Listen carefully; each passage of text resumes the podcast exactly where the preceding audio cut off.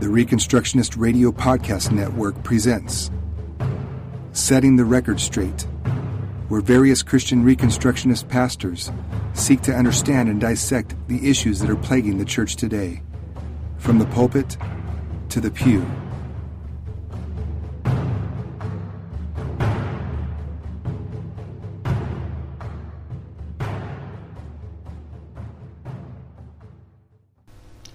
Hello, and welcome to another edition of Setting the Record Straight, a podcast of Reconstructionist Radio. My name is Russell Trawick, and I am pastor of Christ Covenant Church in Alvin, Texas. This is an interactive podcast where we welcome questions about theonomy, postmillennialism, covenantalism, presuppositional apologetics, or Reformed theology in general. Please don't hesitate to contact us on our Facebook page at Setting the Record Straight or going to the main page, Reconstructionist Radio. In today's podcast, I want to discuss a topic that gets thrown around in discussions and forums and groups on social media all the time. I often hear from opponents of postmillennialism that if the world is supposed to be getting progressively better, why is it that things seem so badly? Why is there such violence and seemingly no progression of peace in this world? Why is it that when there is an advancement in this life, people post dat post mill, but when bad things happen, there is silence? Now, with any of these questions, we can simply ignore them and go on with our lives. We can be silent and just go do our thing. But I believe doing so points out a greater problem than the questions at hand. We are told in Proverbs 26, verses 4 and 5 Answer not a fool according to his folly, lest you be like him yourself. Answer a fool according to his folly, lest he be wise in his own eyes. Our default position as Christians, and even for many Christian Reconstructionists, is the former part of that scripture answer not the fool. But our reasoning is not that we would be like him we don't do so because in some cases we don't know what to answer the fool with. We just need to read enough Rushdoony or Bahnsen or North or one of the church fathers until we get that quote that just might hammer the opponent. We often skirt around the subject and dodge the meat of the questions in order to get to our talking points. By doing so, we end up looking like the fool, anyways. Today, I won't answer the questions posed here at first, but my intention is to answer the reasoning as to why people cannot answer these questions in the first place. I want to help you as a listener to understand the problem and the solution to answering these questions. It once again is an issue of the pulpit to the pew. Today, I, I want you to understand the impact as well so let's start. Proverbs 29:18 says, "Where there is no prophetic vision, the people cast off restraint, but blessed is he who keeps the law." This is where the most most of the problem lies today in churches. There is no prophetic preaching. Now, before you turn this into a prophecy war of cessationism versus continuationism, let me be clear. At all times, at all times. Prophecy is the word of the Lord. And the prophet or prophesier is a herald or messenger of the Lord. First, if you so first if you want to claim that all prophecy has ceased, then this reveals the first premise. There is no power in preaching from pulpits today in many pulpits today. I am not talking about a false type of authority in the leadership of the church. I am simply saying that if a person steps into a pulpit with a thinking that what they are delivering is anything else but the very word of the Lord, then there is no power in their preaching. In Romans 1:16, Paul writes, "For I am not ashamed of the gospel, for it is the power of God for salvation to everyone who believes, to the Jew first and also to the Greek. We must give more than lip service to the fact that God's word is powerful when proclaimed boldly in the Holy Spirit. Paul begs believers in Ephesians 6:19 to pray for him that words would be given to him to boldly proclaim the gospel. There is very little boldness in preaching today, but rather an effeminate passivity. So many pastors preach as if they're ashamed of what they're about to say. How dare any pastor step up to the pulpit called as an ambassador of Christ, a representative on behalf of Christ, and understanding as the 2 Corinthians 5.20 says, 20 says that God is making his appeal through us, and we approach the pulpit in passivity?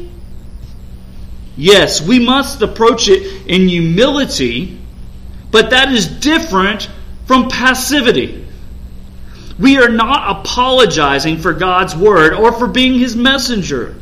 God has entrusted us with his very own breathed out word, and we better come with the boldness and empowerment of the Holy Spirit.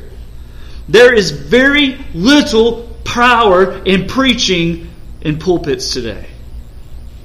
There's the same rehashing of ideas regarding worship and baptism and salvation and so on and so on and so on, which we'll get to the why of this in a moment. But there is little powerful, bold preaching. Hebrews 6 1 through 2 exhorts us to leave the elementary doctrine of Christ and go on to maturity, not laying again a foundation of repentance from dead works and of faith toward God, and of instruction about washings or baptisms, the laying on of hands, the resurrection of the dead, and eternal judgment. It doesn't tell us to forget these things, but it tells us that these things are foundational. We build, though, on foundations and continue to build up from that point. Powerful preaching moves past the foundational principles.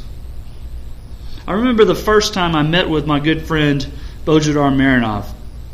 He came and visited with our church, and at lunch I was sharing with him how I struggled with going bivocational in my pastoral ministry because I felt in some ways that I was abandoning or neglecting the flock the Lord had given me to shepherd. He quickly and sternly said, Listen, your church doesn't need a babysitter. They need someone who will powerfully preach and teach God's word to them and expect them to put it into practice. But this is the problem. Most pastors are nothing more than church nannies. There's little maturity in the congregations because there's no power in their preaching and their teaching. In the book of Ephesians, chapter 4, verses 11 through 14, there's a very familiar passage that we, we go through quite often, and people recognize it. And it says, He gave the apostles, the prophets, the evangelists, the shepherds, and teachers to equip the saints for the work of ministry, for building up the body of Christ until we all attain the unity of the faith and of the knowledge of the Son of God, to mature manhood, to the measure of the stature of the fullness of Christ, so that we may no longer be children, tossed to and fro by the waves and carried about by every wind of doctrine, by human cunning, by craftiness, and deceitful schemes. See, Christ gave us each of these offices, if you want to call them that. I, I'm not going to go there this morning or today. But God, Christ gave us these offices of these people to equip the saints to serve. Pastors are not to spoon feed their congregations. You see, the same authority and power that Christ gave his apostles in Matthew 28 18 through 20 in the Great Commission is the same authority and power that Christ gives pastors today to equip the saints. They must preach boldly and powerfully by the Holy Spirit. They must have an expectation that when God's word is proclaimed through them, God's people are going to respond to his word in tangible and applicable, applicable ways. I wholeheartedly believe that if a pastor doesn't see the fruit of God's word growing in his congregation, he might want to reconsider his preaching. not his calling, but his study and reading, etc. Is he putting forth the effort to faithfully and powerfully proclaim God's word or his own word? Did you hear that? As a pastor, is he putting forth the effort to faithfully and powerfully proclaim God's word or his own word? As a pastor, I must ask, are you willing to rise early and go to bed late in order to do so? I mean, no excuses. I am a bivocational pastor. You may even say I'm trivocational. I pastor a church, I run a farm, and a construction company. I rise daily around 4 a.m.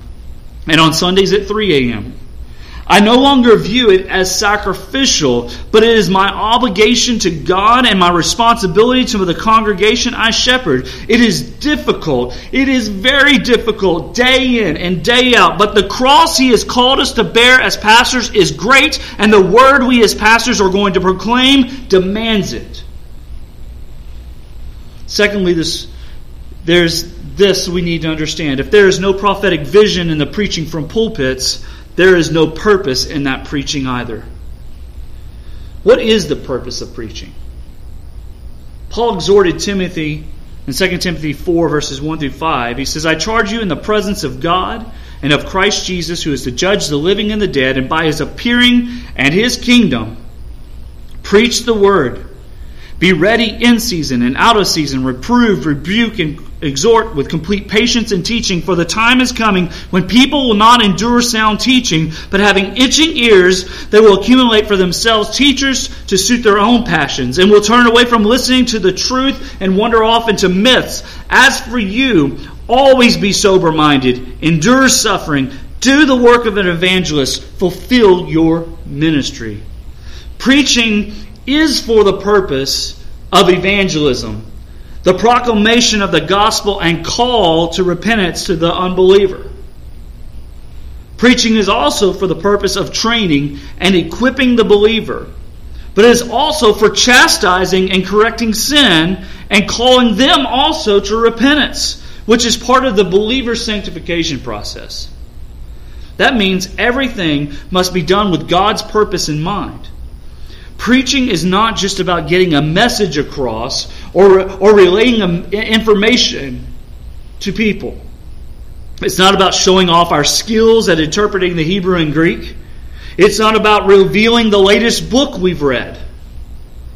Preaching is about getting God's message across and applying His word to every facet of life, allowing us to align our worldview with the heart and mind of Christ. So, why don't we know how to answer the fool? How is it? We don't know how to answer the fool.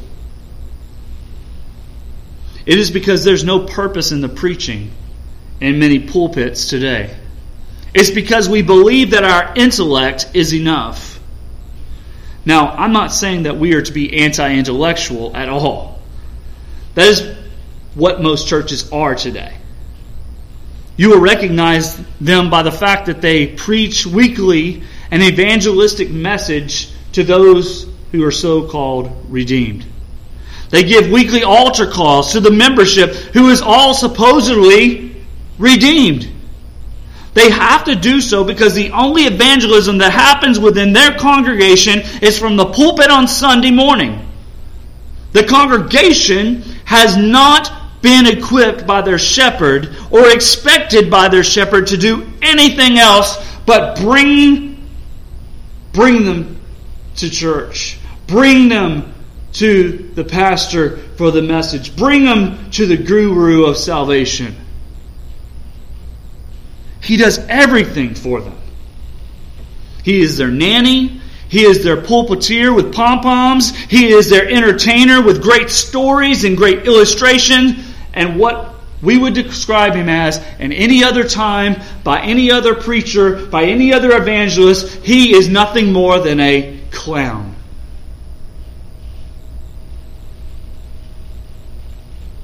People don't respond to the pastor's preaching because there's no power in it and there is no purpose in it. There is no expect, expectation in that preaching. The other reason why people don't know how to answer the full is opposite of anti intellectual, but rather it's hyper intellectual, which is what is called Gnosticism. Gnosticism means knowledge. Yes, we are called to grow and mature in Christ. Yes, we are to know the Lord and His Word. But Gnosticism goes beyond knowledge. Gnosticism says that the transcendent God is too high and too pure and too holy in order to be known or worshiped by a fallible and material creation. Gnosticism trades a relationship with the Almighty God and what we might know about Him and instead worships creation. It worships wisdom and intellect. In fact, Gnosticism teaches it is our intellect, that which we know, that brings salvation. What Gnosticism says is the reason why people aren't saved is they don't know enough about our God. They haven't read enough about our Jesus. They haven't acquired enough information. They aren't smart enough yet to be broken by the broken by the word, by the knowledge. But scripture tells us in James 2:17, so also by also faith by itself, if it does not have works, it does not have deeds, it does not have action, it is dead. James goes on in verse 26 saying, For as the body apart from the spirit is dead, so also faith apart from works is dead. That means we can have all the intellect in the world, but without action and without um, without action and without putting feet to that faith, that faith is useless. When John MacArthur recently stated that when we focus on the gospel, we will naturally move from social issues to spiritual issues. What he is saying is that the gospel, nor the law of God, has anything to do with social issues and cannot be applied. What he is saying is that spiritual things are more worthy of our time and our efforts. What he is saying is that those who, applies God, who apply God's word to the social matters of this world are not as holy and not as sanctified, not as mature, not as self controlled as those who don't. Gnosticism, much, Johnny Mac? You see, there is no purpose in that kind of preaching. There's no power in that type of preaching. Johnny Mack is more concerned with preaching against strange fire because he refuses the fire as in Acts 2 from heaven that to hit his tongue that men of all nations might turn to Christ because they might need the social they need they might need the social application, but because he's not willing to give it, what he's willing to do is come with these spiritual things and these emotional things. He's not willing to get to the core of the matter of why people are not at peace, why people are in poverty, why people are struggling. Hmm. Such pastors preach without power and without purpose. He's afraid. Johnny Mack is af- afraid of strange fire. Because you know what? Nations might turn to Christ. I'm not saying he doesn't want men to be saved. I'm not saying that he doesn't have a desire. But his preaching is powerless and purposeless without the application of God's word to those issues.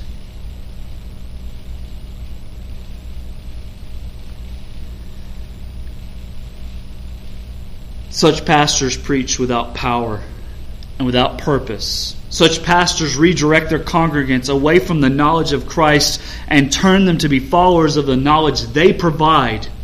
Hyperintellectualism or Gnosticism is nothing more than finding our salvation and our life's purpose by getting lost in books and people who have written them.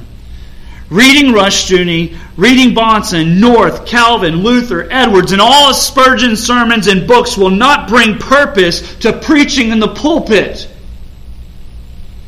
powerful, purposeful, and prophetic preaching begins and ends with God and His Word. For the same God who said in Malachi 3.10, Bring the full tithe into the storehouse that there may be food in my house, and thereby put me to the test, says the Lord of hosts, if I will not open up the windows of heaven for you and pour down for you a blessing until there is no more need. It's the same God who said in Joel and in Acts 4, And in the last days it shall be, God declares, that I will pour out my spirit on all flesh, and your sons and daughters shall prophesy, and your young men shall see visions, and your old men shall dream dreams. Even on my male servants and female servants in those days, I will pour out my spirit, and they shall prophesy.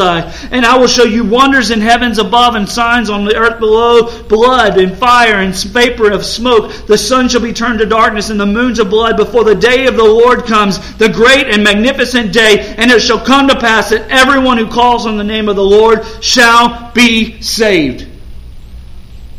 If those preachers can preach on obedience to God and tithing and believe He'll open up the floodgates of heaven with blessings, then they better be consistent by obedience to prophetic preaching for when they obey God and heralding the word from the Lord, He will pour down more than a blessing. The people of God are empowered not just to remain in their holy huddles, they will be equipped to put on the full armor of God, and they will approach the battlefield ready to go to war against the enemy, the devil. The people of God will prophesy, and nations will turn from their sin to the Lord in repentance and be saved to the glory of God in Christ Jesus alone. That is what bold, powerful, purposeful, and prophetic preaching will do. There is no room for anything less in pulpits of churches today. This Sunday, the question I ask will your pastor or will you, as a pastor, stand in the pulpits with boldness, power, and purpose of the prophets of old and proclaim, Thus says the word of the Lord? Thank you for listening to Setting the Record Straight. Join us on Facebook at the Reconstructionist Radio Discussion Group. And don't forget to visit ReconstructionistRadio.com to listen to all of our podcasts and to download our free audiobooks.